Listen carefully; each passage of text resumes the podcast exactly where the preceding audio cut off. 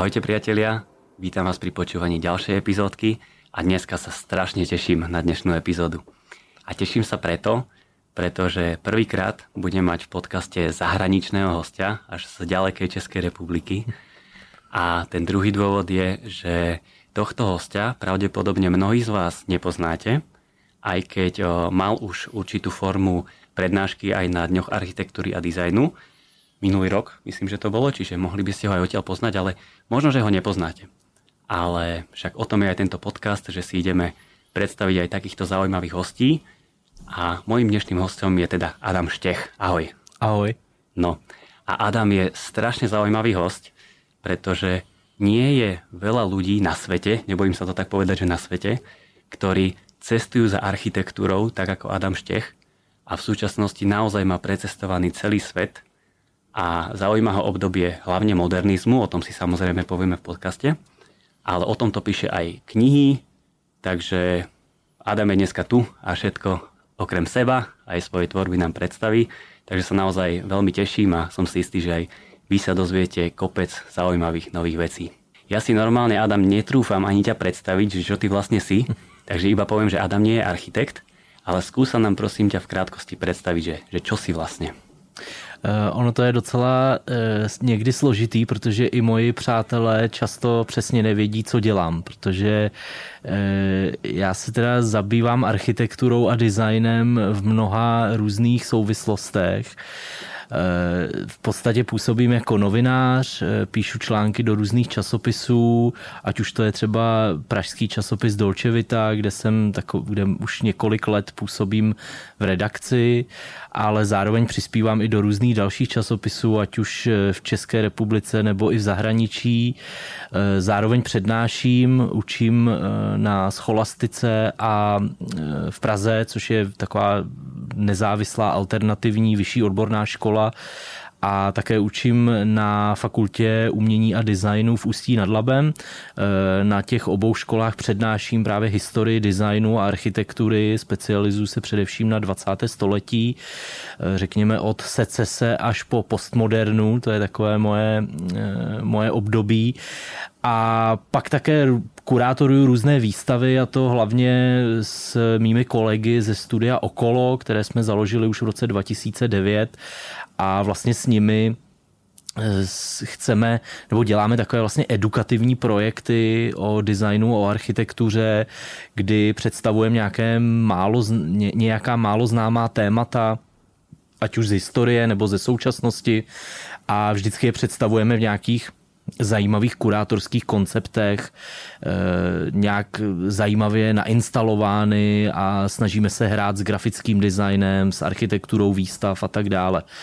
A, takže eh, je to celá řada různých vlastně médií, kterými se pohybuju, ale skrze všechna tato média, ať už to jsou výstavy, ať už to jsou články, knihy anebo přednášky, tak eh, se snažím veřejnost, eh, jak odbornou, tak i širokou veřejnost seznamovat s takovou možná trošku méně známou nebo méně známými kapitolami z historie světového modernismu a je to něco, co mě extrémně nabíjí, co je pro mě absolutní vášeň životní a e, neváhám tomu obětovat víceméně tak možná 90% mého veškerého času. A takhle, nebo myslím, že mám to štěstí, že to mám už třeba od té doby, co mi bylo asi 17 let, kdy jsem se začal zajímat o umění a později jsem šel studovat eh, na Karlovu univerzitu do Prahy filozofickou fakultu dějiny umění právě a od té doby to mé nadšení a, a opravdu láska k umění a designu a k architektuře tak jenom eh, se vlastně pořád neustále, neustále zintenzivňuje. No a o tomto sa presne dneska budeme rozprávať, že aj keď máš strašne veľa aktivít, ale dneska budeme cestovať za architektúrou. Takže dneska trošku precestujeme s tebou aj celý svet, povieme si o niečo o niektorých stavbách zaujímavých, ktoré si navštívil, takže dneska to bude trošičku iné ako zvyčajne. Dajte si na Instagrame, tí, čo nepoznáte, tak Adam Štech všetky tieto zážitky zachytáva na profile Okolo Architecture. Okolo Architecture, áno. Takže toto si dajte, keď nepoznáte a tam nájdete naozaj všetky fotky z Adamových ciest, často aj s nejakým drobným popisom a zaujímavou informáciou. Takže toto, keď budete sledovať, tak aj cez tieto fotky sa strašne veľa naučíte. Ale poďme si, Adam, povedať, prosím ťa, ešte na začiatku pár slov k tomu, že ako si sa k tomu dostal, konkrétne teraz k tej architektúre.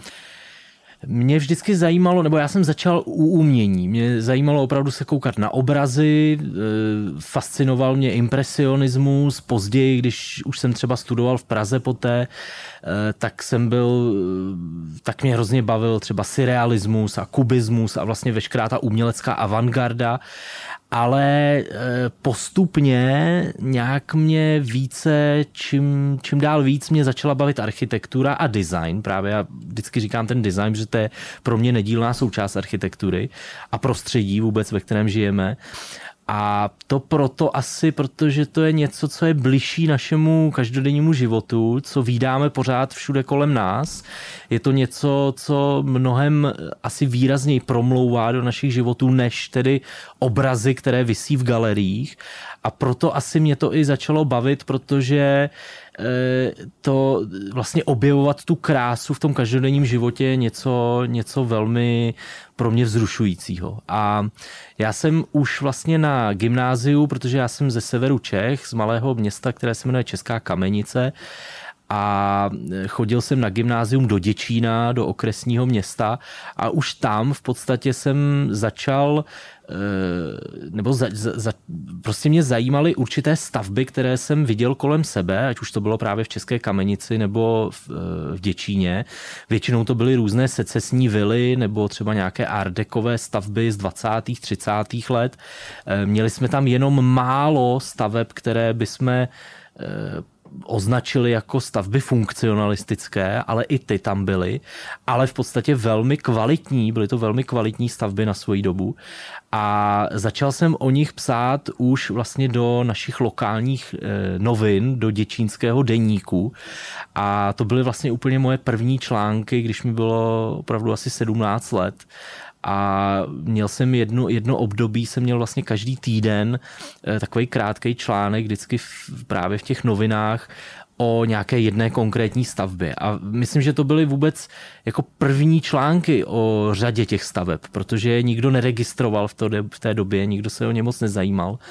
A takovým největším mým objevem, který jsem učinil na tom začátku, řekněme, mé kariéry, tak byla takzvaná Nožičkova vila, eh, která byla v našem městě přímo v České Kamenici a vlastně už od, ne, od nepaměti kolem té vily bylo cel, jsem slýchával různé historky a, a jak, jak tam byly, eh, já nevím, jak tam bylo gestapo nebo různé prostě historky z války a tak dále a i jako naši rodiče vlastně ji jakoby znali, ale nikdo nevěděl, kdo ji navrhl a, a, a tak dále, její historii. A mě to nedalo a já jsem tehdy začal za paní majitelkou té vily, za starou paní, eh, která mě přivítala a vlastně sdělila mi to, že eh, tu stavbu navrhli v roce 1932 architekti Milstein a Firth, což byli němečtí architekti působící v Praze. Byli to němečtí židové, židé, židé němečtí židé. A e, byla to, byly to vlastně, nebo patřili ke špičce pražské modernistické architektury a v té době mi to jako secvaklo a v podstatě, když jsem si pak koukal na různé články v různých odborných ča- knihách, časopisech, tak nikde v jejich soupisu díla nebyla, ta, nebyla zmíněna ta vila v té české kamenici. Takže e, já jsem pak o ní napsal článek trošku delší do časopisu Art and Antique, e, což je takový český umělecký časopis a myslím, že to pro mě bylo velké zadosti učinění, protože jsem opravdu byl eh, víceméně první, kdo o této vile psal nějaký odborný článek. Poďme veľmi plynulo nadviazať, že, že prečo ťa zaujíma vlastne obdobie toho modernizmu v tej architektúre a práve stavby z tohto obdobia ty objavuješ po celom svete? Já si myslím, že to je obecně to období, řekněme, jestli se budeme bavit od o období od 20. do 60. let, tak si myslím, že to je období, které je takovým zlatým obdobím architektury a designu. Jednak to, že modernismus jako takový byly, byla, byl nějaký směr, nějaký myšlenkový směr založený na Eh, nějakých demokratických ideálech a ideálech budování lepší společnosti, eh, budování takové společnosti, ve které i třeba eh, nemajetní lidé si budou moct dovolit nějaké životní standardy a tak dále, tak si myslím, že v tomto je to období hrozně zajímavé, protože v té architektuře bylo mnohem více ideálů, si myslím, takových těch pozitivních a i určité utopie asi, eh, kde, která vlastně možná v současné architektuře trošku chybí. Myslím, že jsme se dostali do takového období pragmatismu vyloženě, že prostě se navrhují stavby hlavně, eh, aby byly ekonomické a, a třeba i ekologické a tak dále ale trošku možná se vytrácejí takové ty opravdu vyšší ideály, řekněme. A takže to mě láká na tom. A zároveň mě láká ta rozmanitost té architektury, která, nebo v odborných kruzích hovoříme o takzvaném mezinárodním stylu nebo international style, eh, jímž se označuje tedy funkcionalistický proud eh, všude vlastně v Evropě, ve Spojených státech amerických a e, je to, je to vlastně na základě určité podobnosti té architektury. Samozřejmě můžeme se bavit o principech, které vymyslel třeba Le Corbusier a, a různé konstrukční a funkční principy staveb, které ty stavby mají podobné, sdílejí je, ale já si myslím, že vlastně v každé zemi, do které přijedu, tak ten modernismus se, řekněme, přizpůsobuje daným lokalitám, daným podmínkám těch lokalit, ať už to je klima, nebo to je nějaký historický kontext, nebo to je kultura, eh, nebo to je nějak, jako vlastně, jak, jak vypadá ta společnost.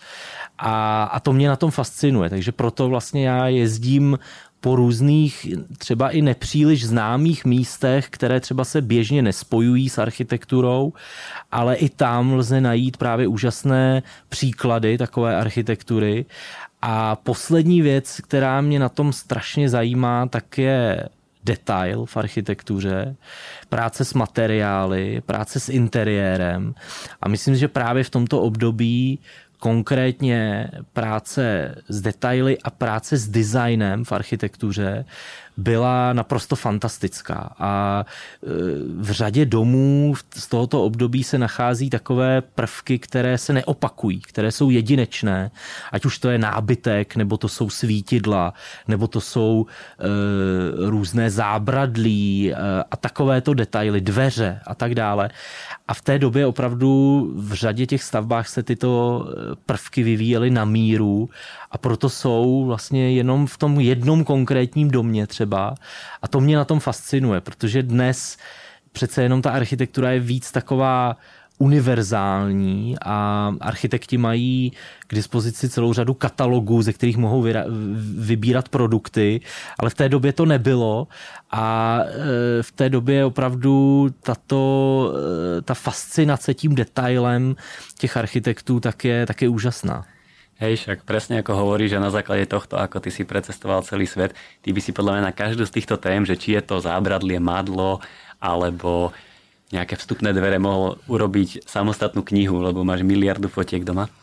Keď som pred pár rokmi zistil, že existuje že máš, a že máš prednášky, tak som si vravel, že tento chalan sa narodil v zlej dobe, keď to poviem tak vtipne, ale potom neskôr som si uvedomil, že ty si sa narodil vlastne v dobrej dobe, pretože vďaka tebe a vďaka tomu, že ty objavuješ pre nás ostatných tieto stavby, tak to je veľmi záslužná osvetová činnosť. Takže, takže ti ďakujem za všetkých a ešte nie sme na konci podcastu, že by sme ďakovali, ale je to fakt skvelé, čo robíš. Takže poďme si to ďalej predstaviť. A ako vyzerá vlastne ten proces? Celý ten proces toho cestovania za tou, povedzme, nejakou výlou niekde v Uruguayi, pretože mm. jednak je to súkromná stavba, čiže ťažko sa dostať, nemôžeš tam ísť len tak, že zazvoníš na zvonček, čiže Skús nám povedať nejako v krátkosti, ako vyzerá takýto proces objavovania tejto architektúry. ten proces je, má mnoho vrstev, je to různé. Těch způsobů, jakým, jak, jak se do těch staveb dostávám, nebo jak je fotografuji posléze, tak je celá řada. Já jsem vlastně opravdu takový ten jako, nebo tu moji činnost, eh, prostě ježdění za, za, za baráky a, a na, jejich návštěvy a jejich focení a pak posléze psaní článků o nich, tak jsem začal už někdy třeba zhruba před 15 lety. Ale to v té době, třeba těch prvních pět let, to, byly, to bylo takové hodně jako intuitivní a namátkové. To znamená, když jsem někam měl cestu, jel jsem třeba na nějakou výstavu, někam se podívat do Milána nebo do Paříže, tak jsem samozřejmě chtěl eh, ty, ty věci vidět na vlastní oči. Takže jsem jednak navštěvoval i třeba stavby, které v té době už byly otevřené třeba jako muzeum, takže to je samozřejmě jasné, to, to není zas tak složité, eh, to se objednáte na prohlídku a tak dále. Ale už v té době jsem měl stavby, které jsem v té době viděl v nějakých třeba archivních časopisech, nejčastěji staré časopisy Domus z 50. let. A vlastně tam jsem viděl ty stavby nafocené na archivních fotografiích přímo z té doby, kdy byly postaveny. A měl jsem tu touhu je vidět, jak vypadají teď, protože nikde jinde jsem nemohl najít fotografie současné, prostě jak ta stavba vypadá aktuálně. A to mě na tom hrozně zajímalo, prostě opravdu jít a vidět tu stavbu v tom kontextu, v té krajině, jakým způsobem vypadá, v jaké prostě je lokalitě a tak dále. A já jsem často opravdu chodil takhle na blind, když to tak řeknu. E, našel jsem si nějakým způsobem adresu a šel jsem tam a zaklepal jsem opravdu na ty dveře.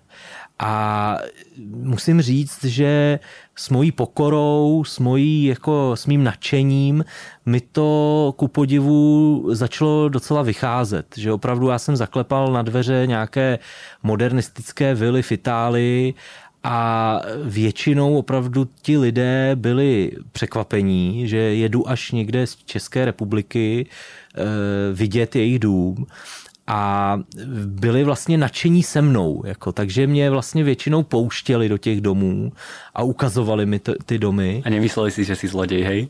No, e, taky samozřejmě občas, a dodnes to tak dělám, jo, tenhle, to je jedna ta metoda, která když už nezbyde nic jiného a já se nemůžu nijak dostat zkrátka ke kontaktům třeba těch, na ty majitele, tak já opravdu e, tam prostě jdu a zkusím to zkusím tam zazvonit. Jo. A musím říct, že třeba z takových 70-80% to vychází. Jo. Ale někdy samozřejmě lidé mají trošku jako oh, kdo jste, nebo jo, tak, tak jako jsou nervózní, ale jakmile já jim začnu říkat informace o tom domě, kteří, které oni taky vědí, protože tam bydlí třeba, tak si řeknou, no tak to asi by nějaký zloděj nevěděl. No, tak, tak jako mají ke mně důvěru a pustí mě. Takže takhle to začalo. Jo? A, a když to říkám teď tobě, a řík, takhle jsem to vyprávěl už desítkám lidí z celého světa, tak vždycky většina lidí si klepe na hlavu, jako jak, jak je to možné, jako jak... E, to je jeden způsob, který je vlastně nejprimitivnější, ale vychází. No a samozřejmě ale v průběhu toho, jak jsem ty mé cesty a ty mé objevy začal systematizovat, nebo t- vůbec ty cesty systematizovat, tak samozřejmě já si všechny cesty platím sám ze svých vlastních příjmů, nemám žádné sponzory nebo a tak dále. Takže pro mě to jsou poměrně velké výdaje na to někam jet a když už tam jedu, tak já teď už musím mít nějakou samozřejmě jistotu, že nějaké stavby uvidím. Takže proto je pro mě důležitý teď v poslední době si co nejvíc domů snažit se je skontaktovat, a snažit se prostě už předem si domluvit schůzky na konkrétní časy. To dělám různými způsoby. Třeba oslovuji různé experty, různé historiky architektury, kteří jsou specialisté v těch konkrétních lokalitách. Jo? Takže když jedu do Paříže, tak prostě znám z knížek různé Eh, autory, kteří psali o modernistické architektuře, architektuře v Paříži a nějakým způsobem si na ně seženu e-mail. Jo? Třeba mají i své webové stránky nebo e, nějak se mi to jako většinou podaří a zkouším kontaktovat je. A ti mi zase posílají jakoby další kontakty třeba na ty konkrétní majitele, protože oni třeba už ty domy různě navštívili. Takže je to hodně o komunikaci s lidmi a i samozřejmě o výměně e, informací, protože já jim zase třeba, e, jo, já jim velmi rád prostě nabídnu protislužbu, že když třeba pojedete do Prahy, tak já vám můžu dát zase kontakty na nějaký zajímavý jiný stavby a tak dále. Takže se v tom snažím být jako e, kolektivní nebo prostě i sdílet samozřejmě už ty mé nabité kontakty a tak dále. A pak jsou ale i takové kuriozní způsoby, že třeba posílám dopisy, protože znám adresy těch domů, ale neznám, kdo v nich bydlí, tak napíšu klasický dopis, eh, který dám do obálky, pošlu poštou, třeba do Austrálie, když jsem jel v roce 2017, tak jsem asi třeba na 10 baráků poslal prostě dopis s tím, že jsem ten a ten, že mě zajímají tyhle věci a že bych hrozně chtěl vidět dům, ve kterém bydlí. A pokud by to bylo možné, pokud by souhlasili, tak ať se mi ozvou na e-mail. A několik takových domů jsem takhle navštívil. Ti lidé ozvali zpátky a řekli, že bude jim, že s radostí mi ukáží prostě jejich dům. No, že my jsme se spolu těž bavili, že některé vybavovania ti trvajú aj 3-4 roky. Čiže je strašne ťažké, keď ty máš naplánovaný výlet do Austrálie, zladiť tých, ja neviem, 8 domov trebárs v tom týždni alebo v dvoch, keď tam si, veď to je někdy až nemožné, ne? Přesně tak. Je, je to často jako nikdy já nikdy neudělám jako těch 100% jo, toho, co si vyberu, co bych chtěl všechno vidět, tak nikdy se mi to nepodaří, abych, abych tam, a jednak i časově, jo, to nelze prostě zvládnout.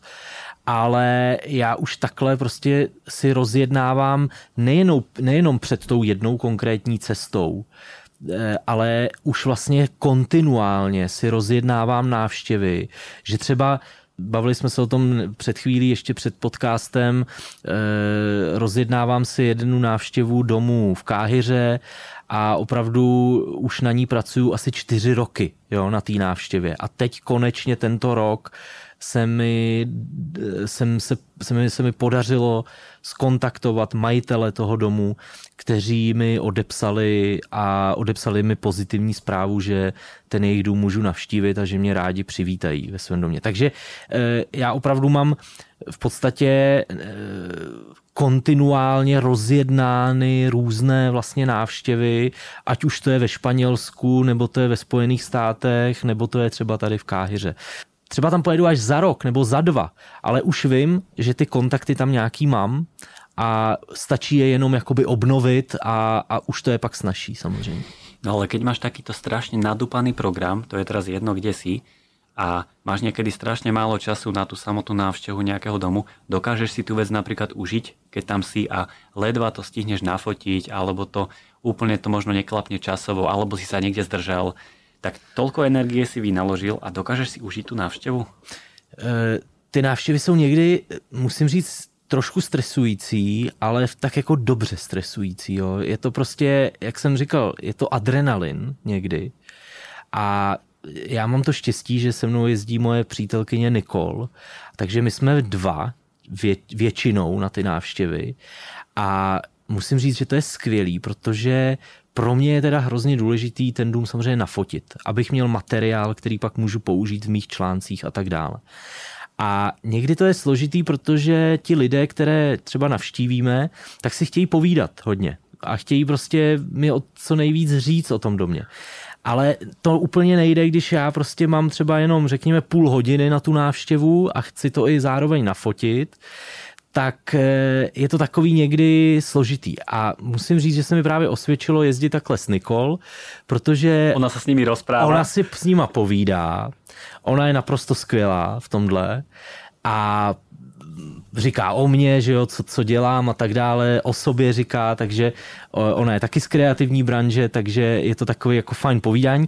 A já mám ten čas jako si fotit ty věci a ona mi to fakt všechno řekne a řekne mi třeba i nějaký historky, který prostě jí řekl ten pán nebo ta paní v tom domě. A to je jako skvělý, ale ona vždycky, ona si už ze mě dělá srandu, že eh, vždycky, když přijdem do toho domu, tak na mě vidí, že jako já mám zatmění a prostě přesto nejede vlak, že prostě já jsem naprosto soustředěný na to udělat ty fotky a jakoby na mě může mluvit deset lidí dalších, ale já to nevnímám. Já prostě fotím a přesně chci ty záběry, který, jako, který chci nafotit a pak vždycky výjdem z toho domu a, a ona vždycky říká, no tak ty jsi byl zase v rauši. No, to... a zase vidíš, že to robíš jakože celým srdcem, takže to je to je, bez toho by to nešlo a já vždycky všem mým studentům říkám, že pokud chtějí dělat design nebo architekturu nebo umění, že zkrátka do toho musí dát celé své srdce, jinak, jinak to nebude fungovat, jinak to prostě nemá cenu. A já si myslím, že to je něco úžasného a já musím říct tady, že jsem absolutně vděčný tomu, jako hrozně s velkou pokorou, že jsem se dostal tam, kam jsem se dostal díky jenom tomu, že mě to extrémně zajímá, mám z toho obrovské potěšení a musím říct, že v posledních deseti letech je to věc, která mě i živí. Takže já si žiju svůj sen, Ako ti k získavaniu kontaktov pomáhajú sociálne siete? Pretože ja napríklad aj z tvojich prednášok na, na YouTube uh, viem, že je tam kopec zaujímavých príbehov, či už z Belgicka, alebo všeliak, od, od všelijakadiaľ inakadiaľ, keď si nebol schopný získať kontakt a práve cez Instagram sa to nejakou vtipnou príhodou podarilo. Tak skús nám to to niečo povedať. Uh obecně Instagram pro mě se stal jedním z vůbec z nejlepších nástrojů, jak tyhle kontakty získávat, protože eh, já když jsem tam v roce 2015, tak jsem si zakládal účet na Instagramu, tak jsem k tomu byl takový nedůvěřivý, mě ty sociální sítě moc nebavily, eh, ale vlastně relativně rychle jsem zjistil, jaké to má obrovské výhody.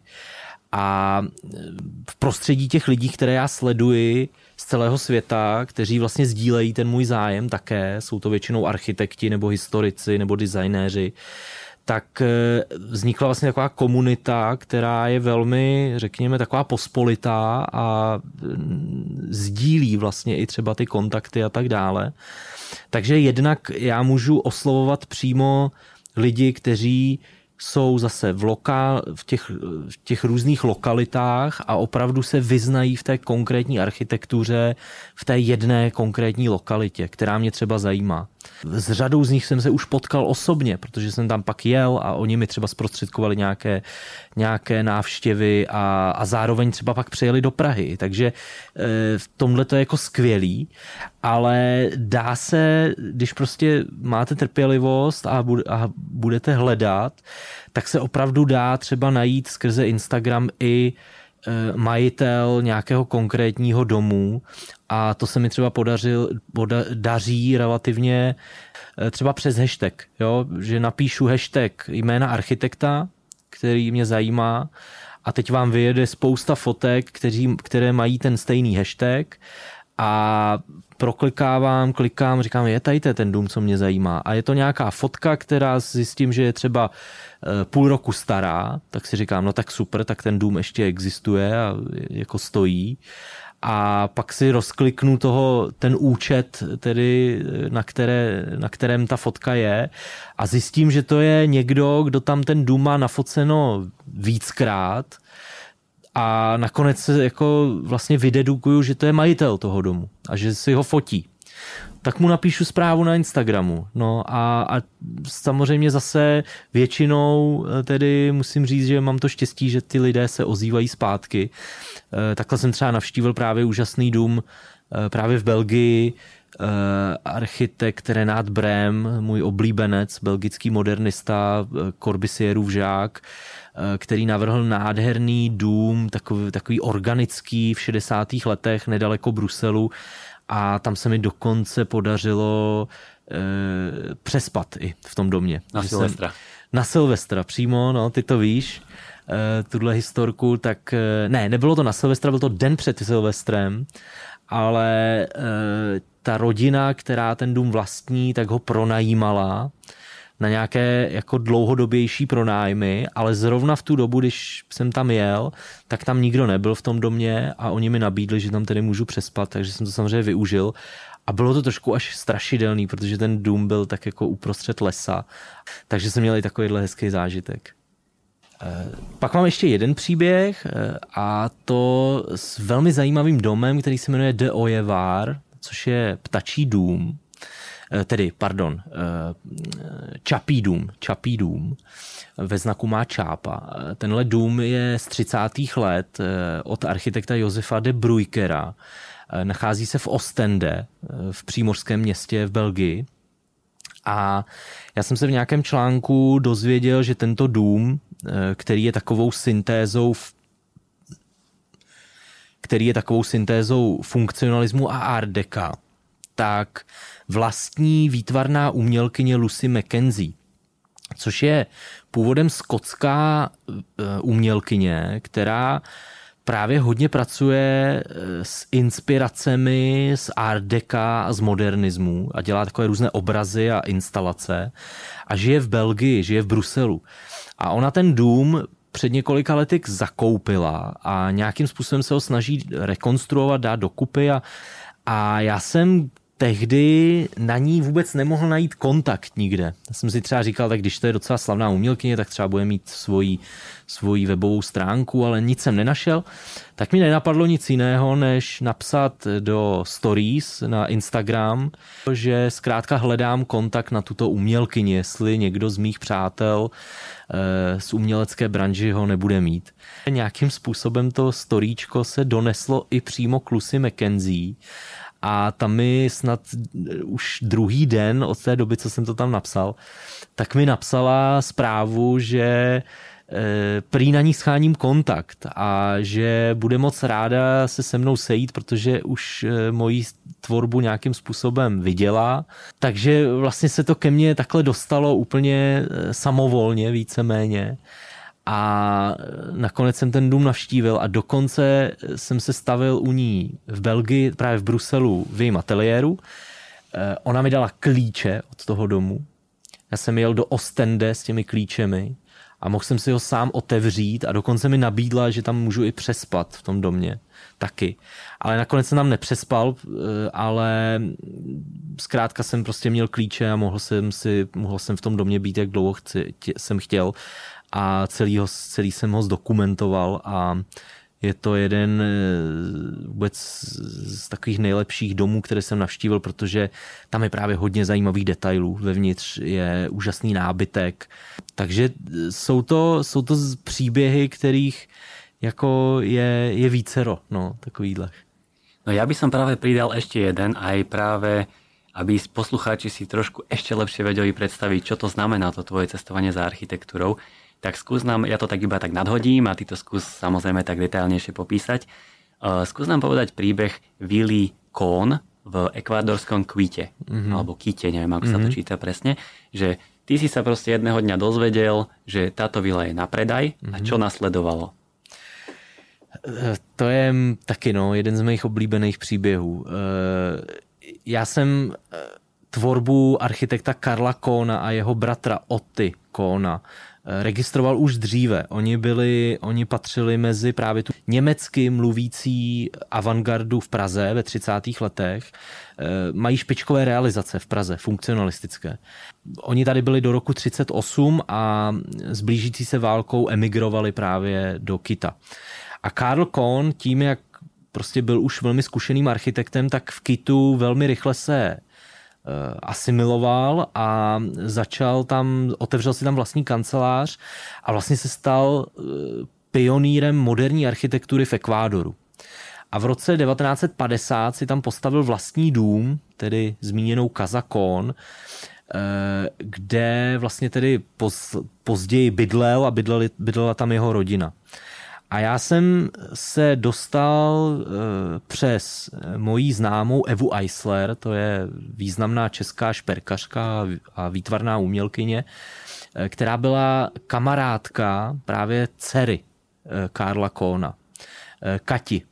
A Katia Kohn, získal jsem na ní kontakt právě přes Evu Eisler a napsal jsem jí, že bych chtěl tenhle dům někdy vidět a ona se mi ozvala, že samozřejmě je to možné a tak dále. Pak jsme si asi rok nepsali a pak právě po tom roce eh, jsem se dozvěděl zase o Tevi Eisler, že eh, ten dům chtějí prodat. právě ta Katia a ty potomci. A tak jsem jí napsal znovu, že jsem si teda tohle dozvěděl a že teda je to takový, že mi to přijde škoda, že to jako chtějí prodávat, ale že pokud teda to chtějí prodávat, tak to ještě musím vidět, dokud to je v jejich jakoby vlastnictví. A ona, eh, jo, a zároveň jsem jí řekl, že jí zároveň s tím můžu i trošku pomoct třeba s tím prodejem, protože to můžu publikovat na svých sociálních sítích, eh, nějaký dosah eh, mám docela, spoustu sledovatelů a tak, takže že jí třeba, že by to mohlo někoho zaujmout, kdo má rád architekturu a třeba by to koupil a nějakým způsobem se o to dál staral. No a Načeš s tím tedy souhlasila a tak jsme se vlastně rozhodli, že eh, v podstatě ze dne na den.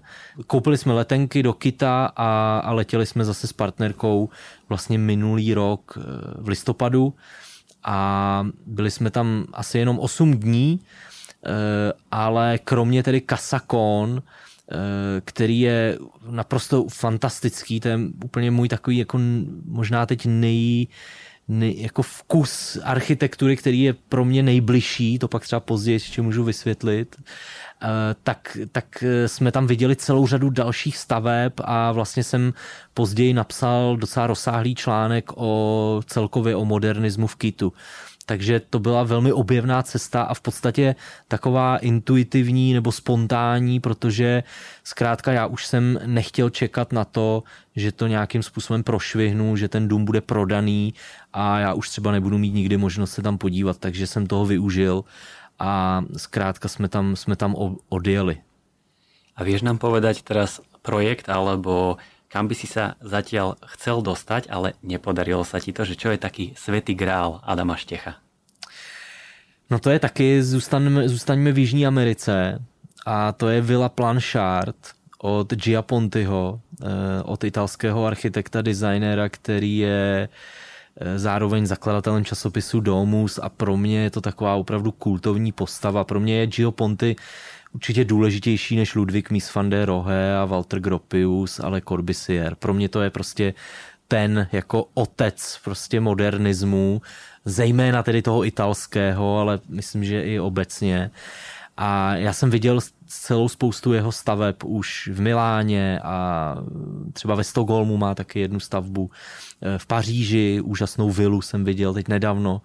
Eh, takže mám zmapováno poměrně dost, ale tu úplně nejlepší realizaci, kterou postavil v roce 54 až 57, tak je Villa Planchard v Caracasu ve Venezuele. A je to vila, která naštěstí stále stojí, stále je originální, je, funguje tam jakási nadace, která občas ten dům otevírá veřejnosti eh, ale zkrátka eh, bezpečnostní situace ve Venezuele je teď taková hodně špatná. Dokonce jsem mluvil se spoustou nebo s několika lidmi, právě různými architekty z Jižní Ameriky a ty mi jako velice mě o toho odrazovali, abych jel teď do Caracasu, že ještě bych měl nějakých pár, pár let počkat, než se to tam nějak jako politicky trošku uh, ustálí, ale tak to je místo, na který, bych, na který bych se strašně chtěl podívat, nejenom kvůli tedy Ville Planchard, která je fascinující v tom, že ji Gio Ponti navrhl pro manžele Planchartovi, což byli umělečtí sběratelé. A ten celý dům je vlastně navržen kolem umělecké sbírky. A on jim navrhl všechno na míru. To znamená, že třeba i talíře jsou s designem, ehm, prostě mají monogramy těch, těch, eh, těch majitelů a veškeré, veškerý nábytek, veškeré vybavení je přesně individualizované přímo pro ten dům. Takže to je něco, co mě strašně zajímá. To je tak, takzvaný ten Gesamtkunstwerk, to totální umělecké dílo. A to je teda vila, kterou opravdu chci vidět z, vůbec ze všeho nejvíc. No a keď si teraz spomenul Gio Pontiho, poďme rovno urobiť reklamu na hotel, v ktorom sa viete ubytovať južnejšie od Neapolu. Áno. Pretože to je jeden z mála hotelov na svete, ktorý má teda unikátny zachovaný interiér od Gio Pontiho. Přesně tak. Všem fanouškům architektury, Itálie, moře doporučuji jet se ubytovat alespoň na jeden den. Já jsem tam byl zatím jednou, protože ten hotel není úplně nejlevnější ale stojí to za to. Eh, nachází se v Sorrentu, kousek právě u Neapole a je to hotel Parco dei Principi z roku 61, který Gio Ponti navrhl celý zase v tom svém Gesamtkunstwerku. Eh, uvnitř je, vše, celé ty interiéry jsou eh, modrobílé, takže opravdu mají takovou středomořskou atmosféru. A Gio Ponti zase pro ty pokoje i pro ty veřejné prostory navrhl celou řadu úžasných eh, prvků, především keramických obkladů různých, zajímavých. A jak říkáš, je to opravdu, myslím si, že to je jeden opravdu z mála hotelů, které jsou zachovány i v pokojích. Jo? To znamená, že i ty pokoje, kde opravdu bydlíte, tak mají pořád ten původní design, původní postele, původní nábytek. Všude tam jsou slavné židle Superlegera, jo? To, je, to je jeden z nejslavnějších designů Gia Pontyho, takzvaná super lehká židle, kterou do dneška vyrábí značka Casina a jsou po celém hotelu přímo zase customizované přímo pro ten hotel. Takže to je opravdu neskutečný zážitek. Ten hotel se tyčí na skále nad mořem, takže je to opravdu jako spektakulární místo s úžasným výhledem na moře směrem na Capri. A to je, to je, já říkám, ty stavby, nebo jestli můžu parafrázovat Le Corbusierovo rčení, eh, dům je stroj na bydlení, tak já si myslím, že Gio Ponti by to měl, nebo by, o, o stavbách Gio Pontiho bychom to řekli, že dům je eh, strojem na užívání si života. No, mi to tak přijde, že prostě ty stavby jsou, mají v sobě obrovskou, obrovskou jako pozitivní náladu, eh, jsou takové velmi hravé a jsou téměř jako takové, že tam prostě v těch domech sníte jako o tom, o tom jako krásném životě. Dúfam aj ja, že sa mi tam jedného dňa podarí prespať. Ja potom z toho hotela ani nevyleziem, no. aby som tam bol naozaj celý deň čo najdlhšie. Ale jestli můžu ještě velmi ve stručnosti, tak doporučuji ještě jeden hotel. Uh, hotel Mediterraneo v Římě, což je hotel z 30. let, který je do dneška perfektně zachovalý. Je to v podstatě taková racionalistická architektura pozdních 30. let. Dokonce Gio Ponti dělal v tomto hotelu některé prvky, včetně svítidel. A tento hotel je dneska na kulturním seznamu italských památek. To je nádherný. Je tam bar, kde si dáte negrony nebo prostě nějaký aperitiv a ten bar je navržený prostě ve 30. letech, má úžasnou takové, takové tepané, měděné detaily a tak dále. Takže to taky doporučuji. Hotel Mediterráneo. A poďme sa trošku presunúť do druhej témy a to je tvoja kniha. Čiže Adam Štech najprv x rokov cestoval po svete, až jedného dňa to celé zhrnul do jednej veľkej hutnej knižky s názvom Modern Architecture and Interiors. Tak eh, povedz nám prosím ťa niečo o tejto knihe. Já jsem asi někdy od roku 2018 už začal opravdu jako seriózně přemýšlet o tom, že bych z těch všech fotek, které mám v archivu, už měl něco udělat. Jeden večer prostě začal třídit můj archív který prostě sahá opravdu do těch 15 let eh, do minulosti a začal jsem si prostě dávat na stranu vždycky jednu fotku od jedné, od každé stavby. Vždycky jenom jednu fotografii od každé stavby, abych prostě měl pak ve složce x fotek a na základě toho vlastně si spočítal, kolik teda těch staveb jsem viděl. A když vlastně se ten počet začal přibližovat asi tisícovce, tak jsem si řekl, no tak to už by byla jako slušná knížka, jo? že by to byl takový vlastně jako subjektivní přehled moderní architektury. Subjektivní proto, protože je to čistě můj výběr, je to čistě moje preference. Eh, já jsem to vlastně tady neřekl možná tak důrazně, mě hlavně baví navštěvovat ty stavby, které opravdu nejsou známé, které nejsou do, tolik zmapované do posud o kterých třeba nevyšly nějaké odborné články zatím a které třeba nebyly ještě nafoceny eh, jako nově, jo, jako vlastně třeba naposled ty, ty stavby byly nafoceny, když se postavily, jo, v 50. letech. A od té doby je nikdo nefotil třeba. A na tom jsem vlastně postavil i tu knížku, že jsem chtěl vlastně udělat takový opravdu atlas takových méně známých staveb a interiérů samozřejmě. Vznikla z toho myšlenka, že eh, tedy to bude knížka, kde bude tisíc staveb, které jsem tedy osobně všechny navštívil, všechny vyfotografoval a o každé napsal nějaký malý odstavec. Ta knížka vyšla nakonec u německého nakladatelství Prestl. Nakonec eh, se knížka musela trošku zúžit. Těch staveb tam je asi 900 teď. A eh, takže vznikla tahle kniha, eh, která je vlastně velmi taková basic nebo taková základní v tom, že je to opravdu co, co stránka, to jedna stavba. Všechny ty stavby jsou vlastně seřazené abecedně podle jmen architektů, takže od Alvara Alta až po Žána Francoa Zeváka eh, v podstatě člověk se orientuje tedy podle, podle písmen. No prepač, a tu by som sa trošku pristavil presne pri tých fotkách, že, že akým spôsobom ste naozaj vyberali tie fotky, pretože tá kniha je naozaj pre náročného čitateľa, pretože sú tam stavby typu napríklad to sídlisko v Paríži, uh, Tour Ailo, sa to mm-hmm. volá, neviem, či som to dobre, asi som to dobre nepovedal, ale tam je fotka typu toho takého slzičkového okna. Ja keď sa na tú fotku pozriem, absolútne by som to prehliadol a idem ďalej. Ale až keď si to proste začneš, že si nájdeš tú stavbu a dáš si tú námahu, tak vtedy zistíš, že čo za skvelý a zaujímavý projekt to celé je. Mm-hmm. Čiže toto bol naozaj zámer, že mm-hmm. pustiť tu iba takúto udičku a uvidíme, či čitateľ pri tom vydrží a či si to dohľadá? Jo, eh, byl, byl to záměr a zároveň eh, jsem chtěl ty stavby představovat i trošku jinak, než je obvyklé, jo, než, než prostě já samozřejmě tu nějakou jako celkovou fotku mám taky, jo, toho sídliště třeba konkrétně.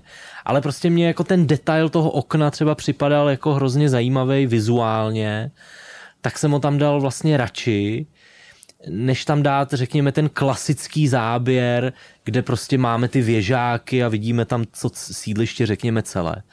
A pro mě, nebo já říkám, že to je takový jako starter pack eh, pro zájemce o architekturu, protože vlastně oni vidí v té knížce nějakou základní informaci, jednu fotografii, přečtou si o tom nějaký kontext a to je může motivovat k tomu si třeba zjišťovat dál o těch stavbách něco víc, najít si více fotek a tak dále. Ale mě vlastně zajímalo opravdu udělat takovou jako křižovatku moderní architektury, eh, kde budu vlastně stimulovat ty lidi, že si budou pak hledat už další informace a tak dále. No čiže teraz naozaj by som chcel dať taký malý odkaz priatelia, že buď si tú knižku zabezpečte, Adam Štech, Modern Architecture and Interiors je znovu názov knihy, lebo je to skvelá kniha, ktorá vám naozaj rozšíri obzory, hlavne z obdobia modernizmu a keď ju budete čítať, tak naozaj si dajte tú námahu a poviem to tak, že čím zvláštnejší obrázok, tak, tak tým je dôležitejšie, aby ste si ten eh, projekt našli a možno zažijete také podobné prekvapenie, ako zažíval Adam, keď tam bol osobně. Přesně tak, já ještě to jenom doplním. Pro mě to vlastně navazuje i na to, když já jsem začínal, když jsem se pomalu začínal v různých právě jako archivních časopisech, knížkách, dozvídat o těch stavbách, který jsem pak posléze navštívil a tak dále tak jsem třeba ty stavby také znal jenom z jedné fotografie, protože jsem jednu tu fotografii viděl někde v nějakém časopise a pak třeba ani to nešlo dohledat. V té době ještě před 10-15 lety ten internet nebyl tak velký, takže jako úplně nešlo vygooglovat v úvozovkách všechno. Jo? Takže, eh, což ani dneska jo, nejde samozřejmě, ale eh, takže já jsem, pro mě to byla taková jako ta úplně to nadšení z toho, že já přece musím ten dům navštívit, abych ho viděl celý. Já, mně nestačí jenom ta jedna fotka. Jo? Já chci ho vidět z různých úhlů, chci ho vidět uvnitř a tak dále. Takže to jsem trošku možná i přenesl do té knihy, takovou tu, takový ten motiv jako toho naladění prostě na to, že chcete jako něco objevovat dál. A teraz veľmi konkrétna otázka. Prečo sa v knižke nenachádza Vila Malaparte? od Adalberta Liberu, čo je skvost a jeden z nejvýznamnějších domů na světě. E, to je mytický dům takový. Takových jako mytických domů je několik. E, a jeden z nich, já jsem nikdy na Capri nebyl, bohužel ještě. Ještě jsem se tam nepodíval. Samozřejmě, kdybych tam byl a nafotil tak by v knížce byla. Ale co vím od různých kolegů, kteří se pokoušeli tenhle dům navštívit, tak je nenavštívitelný. Prostě nějakým způsobem zatím nikomu se moc nepodařilo se do toho domu dostat. Eh, já teď nevím, nechci úplně kecat, ale mám pocit, jestli ho nevlastní nějaká banka, anebo nějaká rodina velmi bohatá, která zkrátka si úplně nepřeje tam jako eh, zvát fanoušky architektury. Takže, takže nevím, ale doufám třeba do budoucna, že třeba se něco stane a že třeba bude nějaká možnost se tam podívat. A potom je taký druhý tajomný dom, na ktorý by som sa rád opýtal. Ten viem, že v knižke nie je, ale práve na základe Instagramu už som si všimol, že asi si v ňom bol, teraz relatívne nedávno, a to je sklobetonový dom v Paríži, Maison de Ver. Mm-hmm. Tak tam sa dá dostať? Ak mm-hmm. áno, tak ako? Lebo on je taký celkovo schovaný on je schovaný, on je, on je vlastně je vestavba do, do uh, už existujícího bloku domů a ten dům je vidět jenom uh, vlastně ze dvora toho domu, takže vy musíte projít jedním blokem do, prostě do vnitrobloku jakoby a tam teprve vidíte tu fasádu. Uh, a ten dům lze navštívit na pravidelných tours, jako na prohlídkách a ty prohlídky tam jsou relativně často. Jakože to není úplně tak složitý se tam dostat. A, a oni fungují, jakože vám napíšou, že jo, máme čas, tehdy, tehdy, tenhle termín, no, něco to stojí, stojí to asi 20 euro, něco takového. A já jsem tam byl loni touhle dobou, zhruba před rokem, ten dům je fantastický, protože ho navrhl Pierre Charot eh, s holandským architektem Bernardem Bijouet a Pierre Charot to byl dekoratér interiérový a designer nábytku především. A ten dům je teda, to je opravdu takový jako stroj na bydlení. To je, to je neuvěřitelné, jako tam jsou různé mechanismy a různý variabilní nábytek a tak dále a, a různé stěny, které se odklápí a, a takový velmi, velmi zajímavé prvky ale bohužel ten, v tom domě už neexistuje původní volně stojící nábytek, který byl prodán v aukci. A je tam nábytek jiný, který se musím přiznat tam úplně nehodí. Eh, je tam nábytek jako hezký, jako třeba z 60. let, ale nehodí se zkrátka do tady toho domu. A poslední poznámka, ten dům vlastní e, nějaký americký historik architektury. A do dneška vždycky, když mluvím s nějakými mými francouzskými přáteli, tak je to skoro téměř uráží v uvozovkách, že ten dům vlastně vlastní američan a že ten dům jako, že si to nepodchytila Eh, nepodchytilo třeba ministerstvo kultury, které by ho vykoupilo už v té době. Jo? Takže, a, a že by se stal opravdu jako muzeem. To je opravdu neskutečná věc a doporučuji všem kouknout se na takový krátký dokument o tom domě, který lze najít na YouTube. Eh, když si vy, vygooglujete na YouTube Maison de Verre, dům skla, tak vám tenhle, ten dokument vám tam vyjede a je to teda taky jako zážitek i jenom ten dokument. No a ešte som si všimol takú jednu drobnosť eh, v tej knihe, že strašne málo ženských architektiek sa tam nachádza. Hmm. Je to tak, protože zkrátka byla to doba, kdy asi těch žen architektek nebylo tolik, eh, určitě nebylo jich zdaleka tolik. Eh, myslím, že ty doby už jsou naštěstí pryč, že dnešní architektonické scéně je celá řada skvělých architektek ale bohužel v, těch, v tom období 30. let, 50. let zkrátka ještě to, ta společnost eh, nebyla tak vyvinutá, že by prostě ti, ty ženy měly příležitost asi stát se tak jako známými architektami. Já můžu jmenovat samozřejmě Linu Bobardy třeba, brazilskou architektku, která tedy je v posledních letech velmi taková jako znovu objevována a myslím, že velmi ceněná teď. A třeba eh, pokud budu dělat někdy druhý díl knížky, tak tam dám také architektku, o které jsem se dozvěděl nedávno, a to je turínská architektka Ada Bursy, eh, která v 50. letech stavěla v Turíně eh, buď bytové domy nebo školky a dělala i design. A byla to vůbec jedna z prvních žen architektek, profesionálek eh, v Itálii. A tu jsem teď zmapoval nedávno, takže ta, ta už v knížce není. Teda v tom prvním díle. Aha. Dobre, a rád by som sa ťa ešte opýtal na stavby alebo vily od Richarda Neutru, mm-hmm. čo je v Amerike. Mm-hmm. Strašne veľa domov tam Richard Neutra, ktorý sa údajne narodil vo Viedni. Mm-hmm. Alebo keď som čítal knihu Vladimíra Karfika, mm-hmm. o architekt si vzpomína, čo je jedna nádherná kniha o Karfíkovi, ktorý robil u, u Franka Lloyda Wrighta, ale Corbusiera, tak Richard Neutra bol tiež pracovník u Franka Lloyda Wrighta. Mm-hmm a niekde si úplne pamätám takú informáciu, že on sa vraj narodil v Nitre. A že aj z toho vychádza to jeho meno Neutra, niečo ako Nitra, ale například internet uvádza, že Neutra se narodil vo Viedni. To nevím, tyhle detaily přesně, ale také jsem to slyšel. Také jsem slyšel, že nějak ten původ by mohl být tady vlastně ze Slovenska, ale zas tak znalý jeho díla nejsem. Každopádně pro mě Richard Neutra to je to je pojem, nebo to je symbol vzniku moderní architektury v, ve Spojených státech amerických víceméně. A je zajímavé vlastně to propojení právě tady se střední Evropou, protože jestliže teda ať už se narodil na Slovensku nebo v Rakousku, je to zkrátka ten náš region tady střední Evropy. A je zajímavé, že v té době eh, celá řada architektů odsud, kteří třeba se setkali i s Adolfem Losem, když byli ještě mladí, když studovali, kromě Richarda Neutry, tak je to právě třeba Rudolf Schindler, architekt, eh, tak pak směřovali právě do Spojených států amerických a tam udělali poměrně velké kariéry. Právě tito dva konkrétně, eh, no, Neutra a Schindler, tedy v Los Angeles.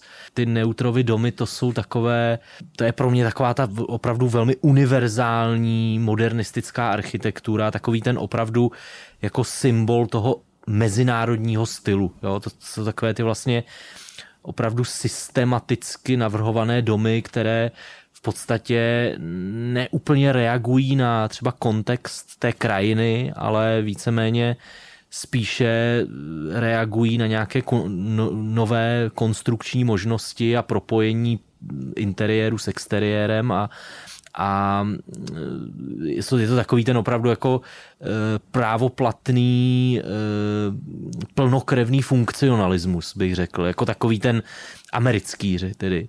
Mě vlastně vždycky zajímá srovnávat tvorbu Richarda Neutry, který se stal opravdu velmi slavným. Už, už prostě v těch 30. letech měl za sebou několik svých prvních realizací a v podstatě se dostával jako už prostě do popředí opravdu té americké nebo mezinárodní architektonické scény a později samozřejmě v 50. letech zejména byl, byl opravdu velmi, velmi renomovaným architektem. E, také několik domů má i v Evropě, jo? to se moc neví, ale několik domů postavil třeba ve Švýcarsku nebo v Německu nebo i ve Francii, vlastně spíš na konci té kariéry, takže třeba na konci 60. let ale zajímavé srovnání právě je s tím Richardem, s tím Rudolfem Schindlerem, protože oni byli přátelé, oni dokonce spolu chvíli chtěli jako založit společné studio, ale nakonec to nevyšlo a každý vlastně šel trošku jiným směrem, zatímco ten Neutra byl opravdu takovým tím jako racionalistickým architektem, tak Rudolf Schindler byl mnohem více možná experimentální a takový hravější architekt. A to jeho dílo vlastně i přesto, že myslím si, že je stejně kvalitní, ne třeba pro mě tedy osobně i zajímavější než Neutrovo dílo, tak eh, zůstalo vlastně donedávna zcela zapomenuté. A vlastně Rich, eh, Rudolf Schindler zemřel v podstatě v zapomnění někdy na začátku 50. let a ty jeho domy, řada z nich byla zbourána už. A, a... Ale ty zatiaľ, oprav ma, ak sa mýlim, ale zatiaľ nemáš nikde žiadnu prednášku o americkom modernizme, či? Přednáším mým studentům jako o tom, no. To mám prostě v klasickém, já přednáším standardní jako dějiny moderní architektury nebo designu dohromady víceméně, takže tam mám několik kapitol právě o vzniku modernismu v Americe a přednáším o Franku Lloydu Wrightovi, eh, právě o Neutrovi, a, a pak i o poválečných designerech, jako jsou manželé Imsovi a, a George Nelson a Isamu Noguchi a, a ty, ty, tyto, tyto osobnosti. Takže, takže ano, ale obecně pro mě americký modernismus není tak zajímavý jako jiné země. Spíše evropské. No. no a tu by som doplnil, že pre tých poslucháčov, ktorých to zaujíma, tak si naozaj dajte do YouTube Adam Štech, a on tam má prednášky z pražského kempu o modernizmu Itálie, si môžete pustiť modernizmu Austrálie, modernizmu Belgicka mm-hmm. napríklad. Myslím si, že veľa Argentína ľudí, tam je. Argentína, Uruguay, mm-hmm. myslím si, že veľa z vás alebo veľa z nás nevie alebo vie strašne málo o modernizmu Austrálie a je to naozaj zaujímavá prednáška od Adama Štecha, takže naozaj si vyhľadajte a pustite. A my sa poďme teraz presunúť z tohto celosvetového cestovania, poďme na Slovensko lebo sme na Slovensku a niektorí architekti sa dokonca dostali aj do tvojho výberu, do knihy. Mm-hmm.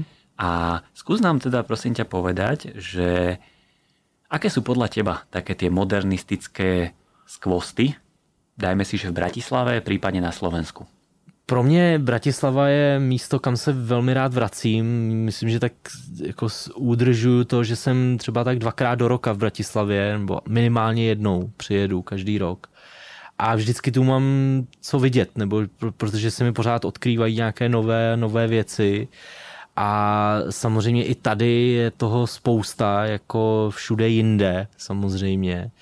A konkrétně třeba v Bratislavě se mi hrozně líbí, mm, což jsou věci, které nenajdete bohužel v té knize, protože jsem je zdokumentoval až teď vlastně nedávno teprve, takže se do knihy eh, už nedostali, eh, ale, ale různé vlastně interiéry. Já si myslím, že ta architektura třeba druhé poloviny 20. století v Bratislavě byla mnohem více experimentálnější a odvážnější než ta v Praze. Já nevím, čím to je, jo? ať už to je, je bohužel zbouřený Istropolis nebo, eh, nebo Bratislavský rozhlas, nebo Národní galerie, Slovenská národní galerie od architekta Dedečka a celá řada dalších, tak si myslím, že opravdu to jsou stavby, které mají opravdu světové kvality. To jsou prostě eh, skvělé příklady, ať už brutalismu, nebo různého high-techu, nebo i takových nějakých odnoží postmoderny už v těch pozdějších 80. letech. A mě na těchto stavbách hlavně zajímají interiéry, protože byly tyhle interiéry dělány taky jako vlastně komplexně s, s namíru navrženým nábytkem a tak dále. Takže mně se líbí uh, tyhle stavby, konkrétně třeba, to není teda úplně stavba, ale je to, je to interiér právě toho Zichyho paláce, který tedy vznikl už na přelomu 80. a 90. let dokonce. A to je, myslím, že úplně úžasné dílo postmoderního interiéru, který my třeba v Praze určitě nemáme. No a pak, eh, co se mi teda ohromně líbilo na Slovensku, tak byla Žilina teda. Eh, já jsem byl před dvěmi lety v Žilině a já jsem si ji pomenoval jako Malý Tel Aviv, protože tam té funkcionalistické architektury je řada, eh, ať už to je třeba architekt Maximilian Scher, Eh, nebo, nebo někteří další, eh, tak eh, to pro mě byl poměrně zážitek. Jako myslím, že jako Žilina je vůbec na, tu, na ten modernismus 30. let, na meziválečnou architekturu, taky nejzajímavější na celém Slovensku, si myslím. Kromě samozřejmě Bratislavy. A potom mám takový jeden, takový jeden takovou libůstku, kterou bych chtěl vidět a to je, to je dům uh, architekta Oskara Winklera, v, v Lučenci. A to je dům, to je Oscar Winkler, byl funkcionalistický architekt, který působil v Lučenci a po druhé světové válce, někdy v roce 46, těsně po válce, tak si postavil vlastní rodinný dům a ten mě hrozně zajímá. A dokonce byla už v nějakém místním muzeu v Lučenci, tak byla výstava o tom domě a o tom architektovi. A už jsem tam taky v kontaktu s místní kurátorkou, která nějak, až tam prostě jednou budu mít cestu, to je trošku z ruky, tak, eh, tak bych chtěl se podívat do tohohle domu, tedy toho Oscara Winklera, který právě je, a to je, se možná vracím k té kase Kohn, to je právě takový styl, který se mi teď jako hrozně mě přitahuje a, a nejvíce ho asi zkoumám a to je takový, taková ta transformace funkcionalismu směrem k organické architektuře. A to jsou právě 40. a 50. léta, nebo spíše, nebo už konec 30. let. A je to vlastně, že v, to, v, té, v té jako čisté geometrii a v tom čistém racionalismu se začínají objevovat eh, mnohem více jako řemeslné prvky, eh, přírodní materiály, dřevo, barvy a i takové různé organické zaoblené tvary. A to mě hrozně zajímá teď. Takže to je právě ten Winklerův dům je toho takovým příkladem. A to je teda ten tvoj preferovaný my to v Čechách nebo v České republice e, to rozdělujeme na takzvaný vědecký funkcionalismus a emocionální funkcionalismus. A ten vědecký je takový ten opravdu hodně jako založený na tom, že vlastně architektura je čistě jenom věda, že v architektuře by nemělo být, neměla existovat estetika nebo umění a že by prostě to měla být věda, která je založená jenom na nějakých racionálních systematických principech. Kdežto ten emocionální funkcionalismus, ten se nevzdává toho, že přece jenom architektura je i uměním a i ten architekt může mít nějaké prostě své fantazie a promítat je do toho návrhu. Myslím, že tím úplně typickým příkladem emocionálního funkcionalismu je tady další stavba na Slovensku a to je koupalisko Zelená žába v Trenčanských teplicích od Bohuslava Fuchse protože to je přesně takový jako organický funkcionalismus a to je něco, co mi teď hrozně konvenuje a je to takový asi můj vůbec, kdybych měl říct jako nejoblíbenější období, tak je to tohle právě. Asi například spokojný s rekonstrukciou kúpaliska Zelená žaba, lebo to je relativně čerstvo dokončená rekonstrukcia. Já jsem tam byl po té, už po té rekonstrukci, předtím jsem to neviděl vůbec a Lebo fotka z knihy je právě po rekonstrukci, jsem si všiml. Je, je, to už je po rekonstrukci. No, jako myslím, že to je relativně ještě v pořádku ta rekonstrukce, že to jako, že to není špatný, jako, že myslím si, že podobné rekonstrukce dopadly mnohokrát eh, nebo vícekrát jako mnohem hůř. A myslím, že tohle je relativně obstojná rekonstrukce. Lebo toto je ako keby veľký problém a na to veľa stavieb z tohto obdobia trpí, mm-hmm. že my ich dneska nevieme jednoducho z technických a teplotechnických príčin zrekonštruovať práve v tých proporciách subtil, subtilných, ktoré oni kedysi mali a vďaka ktorým sú také výnimočné. Čiže toto je veľká výzva. Dá sa to niekedy splniť, ale veľakrát sa to nepodarí. Hmm. Hmm. Je to tak, no. Je to Zkrátka, ale bohužel se to děje všude. Jo? Všude na světě se ničí památky moderní architektury. Nevidíme to jenom tady u nás, ale je to všude v západních zemích. Eh, ve Velké Británii se v posledních pár letech zbouralo celá řada úžasných příkladů brutalismu třeba. To, to byly opravdu jako špičkový projekty, které už neexistují. Stejně tak v Praze. Eh, přišli jsme o úžasnou budovu Transgasu, vy jste přišli o Istropolis, eh, funkcionalistické stavby, v mnoha případech třeba ani, které nejsou třeba památkově chráněné, ale jsou kvalitní tak eh, se zateplují. Všechno se to prostě mění, všude jsou plastová okna, jo? tak to, to je prostě, to jsou detaily, které samozřejmě těm stavbám strašně moc ublíží. Mm-hmm. Ale keď už ostaneme ešte na Slovensku, tak si vral, že si bol v Trenčianských tepliciach a tam z tohto obdobia nie je iba kúpalisko zóna žeba. Trenčianske teplice majú v podstate viacej takýchto solitérnych stavieb z tohto obdobia. Tak čo ty hovoríš na celkovo na tie trenčianske teplice, lebo to má ako keby tu náladu toho funkcionalismu. Skvěle. Já si dokážu představit, jak je to tam muselo být v těch 30. letech, v té polovině 30. let, jak je to muselo být tam jako velmi elegantní eh, středisko rekreační. Eh, hrozně rád bych to chtěl zažít, vlastně tu atmosféru tam, protože myslím, že to bylo něco úžasného. Eh, už jenom když tam přijedete, tak skvělá železniční stanice, že jo, to je taková první vlaštovka tý, tý, toho modernismu. Eh, pak tam jsou další takový skvělý lázně, eh, takový cihlový, teď, teď nevím. To je od Artura, Artura Salatnaja. Ano, přesně tak, přesně tak. Pak tam je samozřejmě Machnáč. No, tak, a tak Machnáč to je další kapitola která je velmi smutná a nevím, jestli máte nějaké nové informace nebo máš něco k tomu, jestli se s tím něco... Nemám, ne, stále pořád. mám pocit, že nevedia sa dopracovať hmm. k majiteľovi, aj keď by chceli, hmm. ale o Machnáči je skvelý dokument, ktorý sa volá Po sezóne, hmm. čiže ak ste o tom nepočuli, neviem, či sa to dá, asi sa to nedá pozrieť na internete, ale občas na nejakom filmovom festivale alebo hmm. niekde sa to objaví, takže, takže po sezóne je naozaj pekný dokument o, o liečebnom dome Machnač.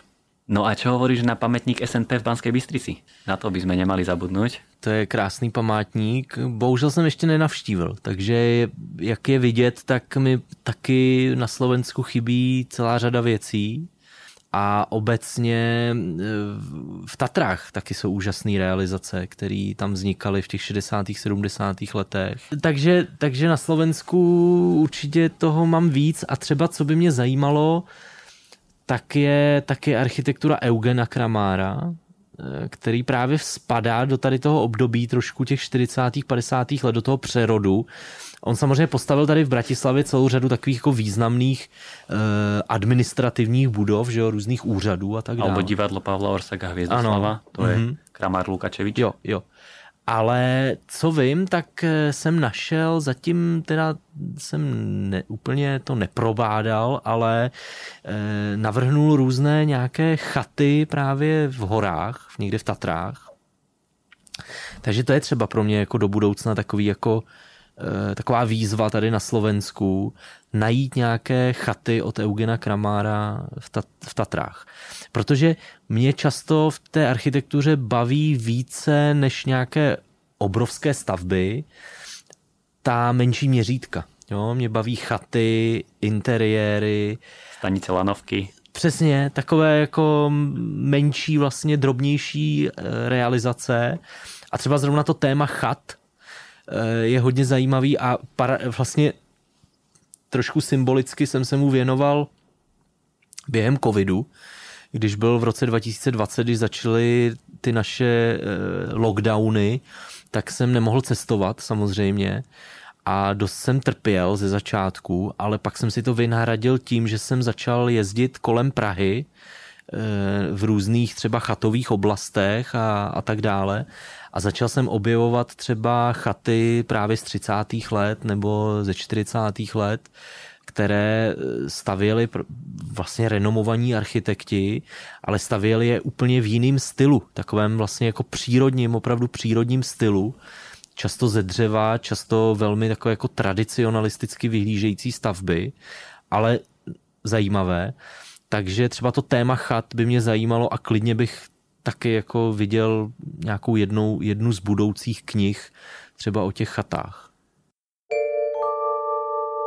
No my sa tu celý čas rozprávame o architektúre, ale mám tu aj jednu takú dizajnovú otázku trošku pripravenú. A to ja som sa niekde o tebe dočítal, to bol nejaký článok ohľadom toho, že ty sa obklopuješ veľmi rád kvalitnými dizajnovými prvkami, okrem iného, že máš obrovskú knižnicu vedomostí o týchto dizajnových prvkoch a o nábytku, tak, tak prečo ty to považuješ za dôležité sa týmto obklopovať, pretože je to trošku taký protipol, že dneska veľa ľudí sa obklopuje hlavne IKEA, keď to mm. poviem tak škaredo, mm. tak toto je taký cenový protipol, aj kvalitatívny protipol, tak prečo ty to považuješ za dôležité? Já to považuji důležitý hlavně, protože se mi to líbí, jakože prostě to je pro mě důležitý. Jo? Já to dělám pro sebe. Já, jak veškerou tu činnost, co tady, o čem tady se tady bavíme, tak dělám pro mý vlastní uspokojení. On to zní trošku sobecky, ale prostě mě to baví, takže se mi to líbí a vidím tam tu hodnotu, eh, ale ne tu hodnotu finanční, ale tu morální, jako, nebo tu, tu prostě estetickou hodnotu. Že to jsou věci, ve kterých jsou příběhy schované, ve kterých je historie, ve kterých je ta kvalita prostě té výroby. Jo. Takže pro mě, já radši si koupím prostě jednu židli za nějakou částku, než si koupit čtyři židle za tu stejnou částku. Jo a já jsem vlastně jako v tom minimalista, jo. Já, ne, že bych se úplně obklopoval, já nejsem sběratel, jo. Já možná jediný, co sbírám, tak jsou možná knížky, jako trochu, ale já vlastně chci mít kolem sebe kvalitní věci, se kterými už jako budu celý život. Jo? A budou to třeba ty čtyři židle, které jsem si teď prostě nedávno koupil. Jsou to židle od Žána Průvého, mýho oblíbeného francouzského designéra. A, a prostě budu je mít a vím, že už jsou na celý život a že je prostě zdědí moje děti. Jo? A to je pro mě i určitým způsobem udržitelnost. Je to nějaká vlastně jako estetická udržitelnost a udržitelnost v tom, v té kvalitě, protože ty věci nevyhodíte nikdy už. Jo? Ty prostě vám zůstanou a, a už nikde neudělají nějakou další jako uhlíkovou stopu. Jo? Vlastně, takže pro mě to je jako určitým způsobem i čistě praktická věc, že prostě zkrátka potřebuju na něčem sedět, potřebuju si něčím svítit na, na pracovním stole a řekl jsem si, že eh, jak říkali mý rodiče, eh, nejsem tak bohatý, abych si kupoval levné věci. Lebo potom je ešte iný prístup, že niekto sa aj rád obklopí takýmito dizajnovými vecami, ale potom ich nepoužíva. Vieš, že kúpiš si čajník od eh, Aldo Rossiho za 160 eur, no ale dôležité je, že do toho si tú kávu robiť alebo ten čaj, lebo aký to má zmysel, že ten čajník je na poličke a nepoužíva sa? To je blbost. Samozřejmě já, já mám třeba na čaj, mám e, konvici, japonskou konvici od Sori Yanagiho, od japonského designéra. Lebo tým se právě potěšíš, že si to v tom robíš. A prostě já na to nedám dopustit, já už si dělám, a, a to je konvice, která je klasicky prostě na hořák, na plyn, jo, celá kovová, to není varná konvice jako na elektřinu, ale prostě, že ji opravdu postavíte na ten hořák a udělám si tam vodu, jo, sice to asi není ekonomický možná, ale je to prostě úžasný, protože mám prostě tuhle věc a používám ji každý den. A mám ji špinavou, jo, nebo prostě, nebo ne špinavou samozřejmě, prostě, ale jo, už tam jsou prostě znaky, známky toho stárnutí, jo, jsou tam nějaký, prostě samozřejmě ten, ten kov tak, tak jako šedné nebo černá, že jo, různě prostě je odřený a tady to, to já vůbec neřeším. To prostě to je život těch produktů. Ale tím, že to je vyrobené z kvalitních materiálů, tak to vydrží. A přesně tak, no a nějaké, jako nějaká odřenínka, no tak z toho se nezblázníme, že jo. Takže určitě jako používat. Samozřejmě třeba taky mám jednu židli, která není moc pohodlná. To je od Matěje Mategota, takového mýho zase francouzského designéra. A ta opravdu ta je z takového perforovaného plechu ohýbaného a opravdu jako moc se dobře na ní nesedí ale zas na stranu druhou prostě ji tam mám a házím na ní oblečení a, a, a zase mě jako těší jinak, jo, jako by vlastně používám, je, je jako zakomponovaná do toho interiéru a nějak je využitá. A čiže to je židle, která se mala narodit jako skriňa, hej? Možná, no. ale já si myslím, že ty máš podľa mňa veľký problém si vybrať tú správnu židlu, ktorú chceš, lebo keď ich poznáš milión a určite by si ich chcel mať doma 38, ale musíš si vybrať teraz tie 4. Tak ako si vybereš tu správnou? No tak samozřejmě taky podle toho, jaké jsou možnosti. Jo. My jsme, já jsem tady zmiňoval Žána Průvého, tak samozřejmě já bych eh, neměl na to si koupit originál Žána Průvého z 30. let. Jo. To jsou v záležitosti, které dneska se prodávají za 100 tisíce eur jo, na aukcích. To jsou opravdu sběratelské záležitosti.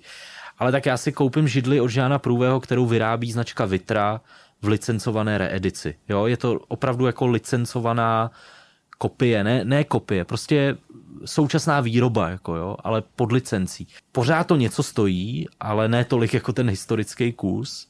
Ale samozřejmě, já, já to mám tak, že já nedokážu říct, jaká je moje nejoblíbenější židle, nebo jaký je moje nejoblíbenější svítidlo, jaký je můj nejoblíbenější dům, protože já jich mám prostě spousta, které jsou úplně na stejné úrovni. Mali by sme sa postupne presunúť aj do pravidelnej rubriky na záver. Aha. Čiže to sú také rýchlejšie otázky, aj mimo architektúry. Prvá otázka znie, aký je tvoj najobľúbenejší neúspech? Najobľúbenejší neúspech znamená, že to je niečo negatívne, čo sa stalo.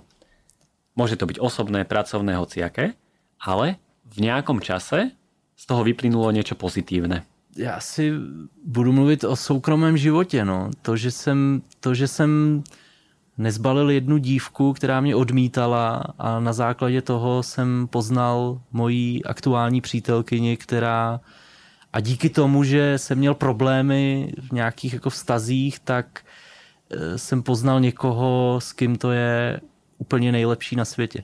No tak myslím, že ona se teraz velmi potěší, keď toto počuje. ona to ví. Aká je tvoje nejhorší vlastnost? Někdy lenost. Ono, se, ono to je trošku jako teď tady říkat po všem tom, co dělám, že jsem línej, ale nebo řeknu prokrastinace někdy.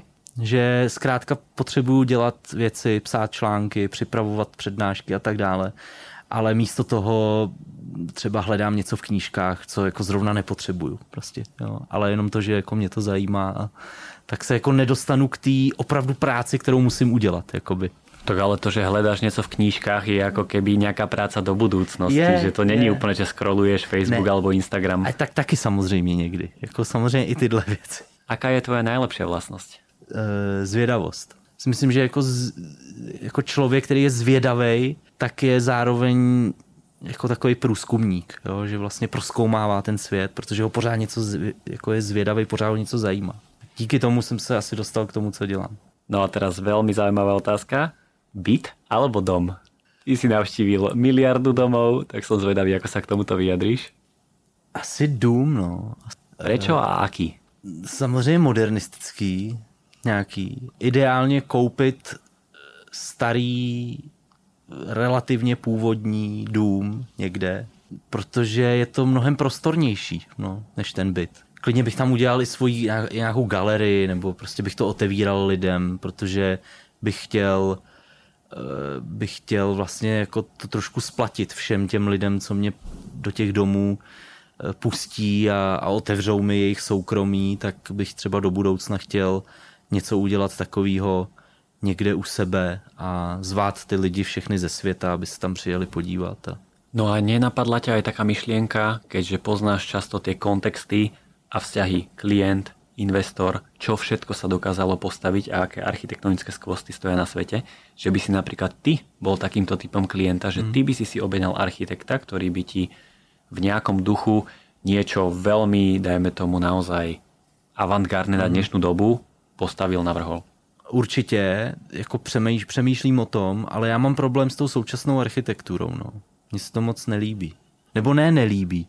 Já v tom nevidím to moje jako tu atmosféru, kterou prostě hledám v těch modernistických stavbách a já v tom nemám takový potěšení jako z té současné architektury. E, proto... Ale je to tou patinou, že ten dom už je naozaj mm. užívaný, lebo ty chodíš do domov, které už jsou zaužívané. Mm. Ale ja si myslím, že to je úplne reálne, keď e, ty by si to mal ako nejakú požiadavku na ten svoj dom, že ten architekt ti to sú, súčasnými navrhovacími metódami a prístupom ti niečo také navrhne, ktoré by mohlo veľmi dobre fungovať.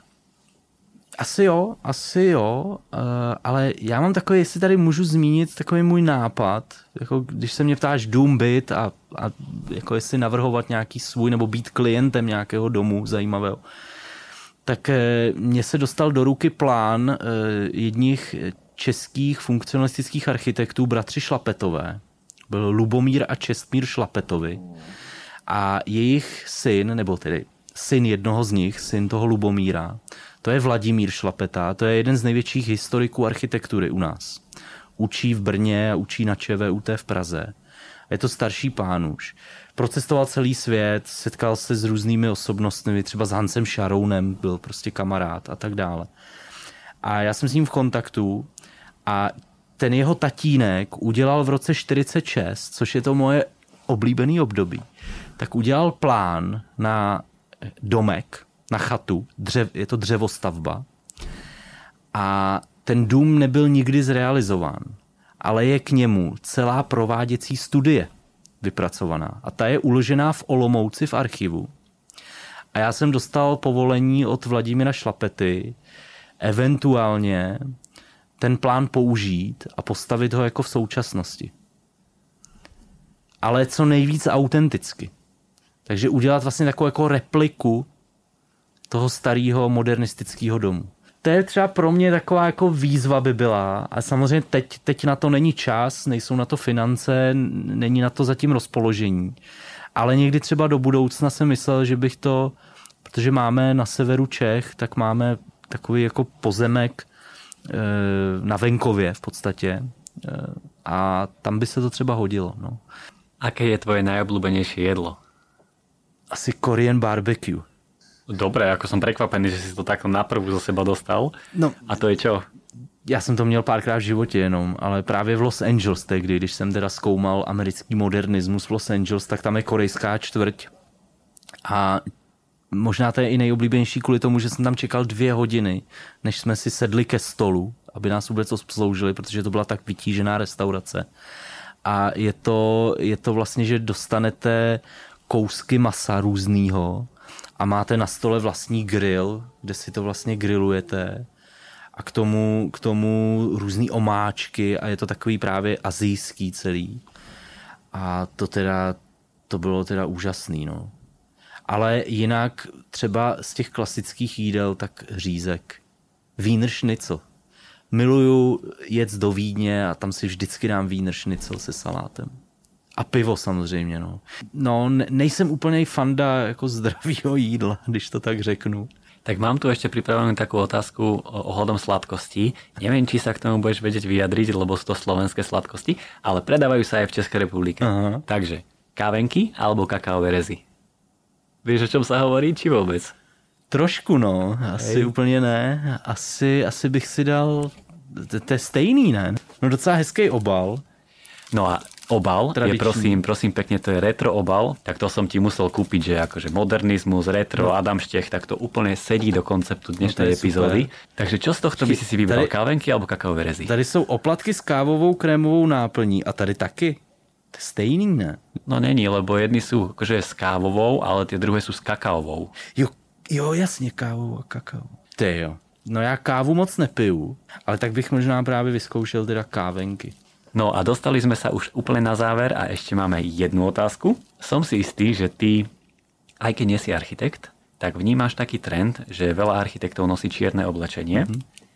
Prečo si myslíš, že architekti nosia čierne oblečenie? Netuším, netuším, proč to tak je. Asi protože se cítí být opravdu takový ti nekompromisní e, mesiáši jako nové, nového světa nebo světa budoucnosti, jo? že to jsou oni, kteří vytváří to prostředí a, a že vlastně ne, neustupují od nějakých svých konceptů a, a tak, tak jako i to dávají tak najevo prostě tím, tím černým oblečením.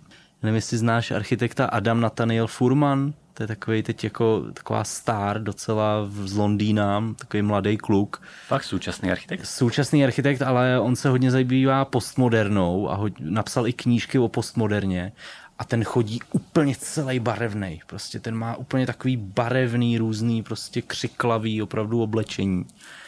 A tak to mi přijde jako vlastně vtipný, no.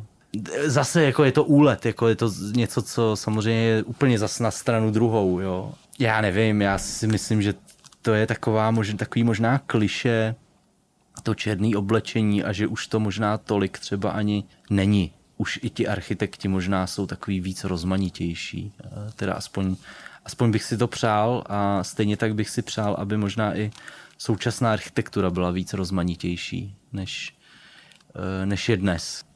No vynikajúco si to zakončil, takto na záver už to nemohlo byť lepšie aj s takýmto odkazom. Takže naozaj už sme na konci. Veľmi si cením, že si teda v svojom nabitom programe si našiel čas a dorazil aj do podcastu. Verím, že to malo naozaj veľký zmysel, lebo teraz ťa spoznalo prostredníctvom podcastu veľké množstvo ľudí. Takže ďakujem ti, že si prišiel, že si nám porozprával o, o svojom cestovaní, aj o skvelej knihe, ktorú si určite pozrite, alebo si naozaj pozrite aj na YouTube Adamové prednášky, ktoré sú naozaj skvelé. Som rád, že si tu bol a držím ti palce objavovaní. Já taky děkuji moc, bylo to skvělé povídání, jsem moc rád, že jsem se zase mohl vypravit do Bratislavy a věřím, že se zase eh, někdy uvidíme brzo, ať už tady v Bratislavě, nebo třeba v Praze, nebo kdekoliv jinde.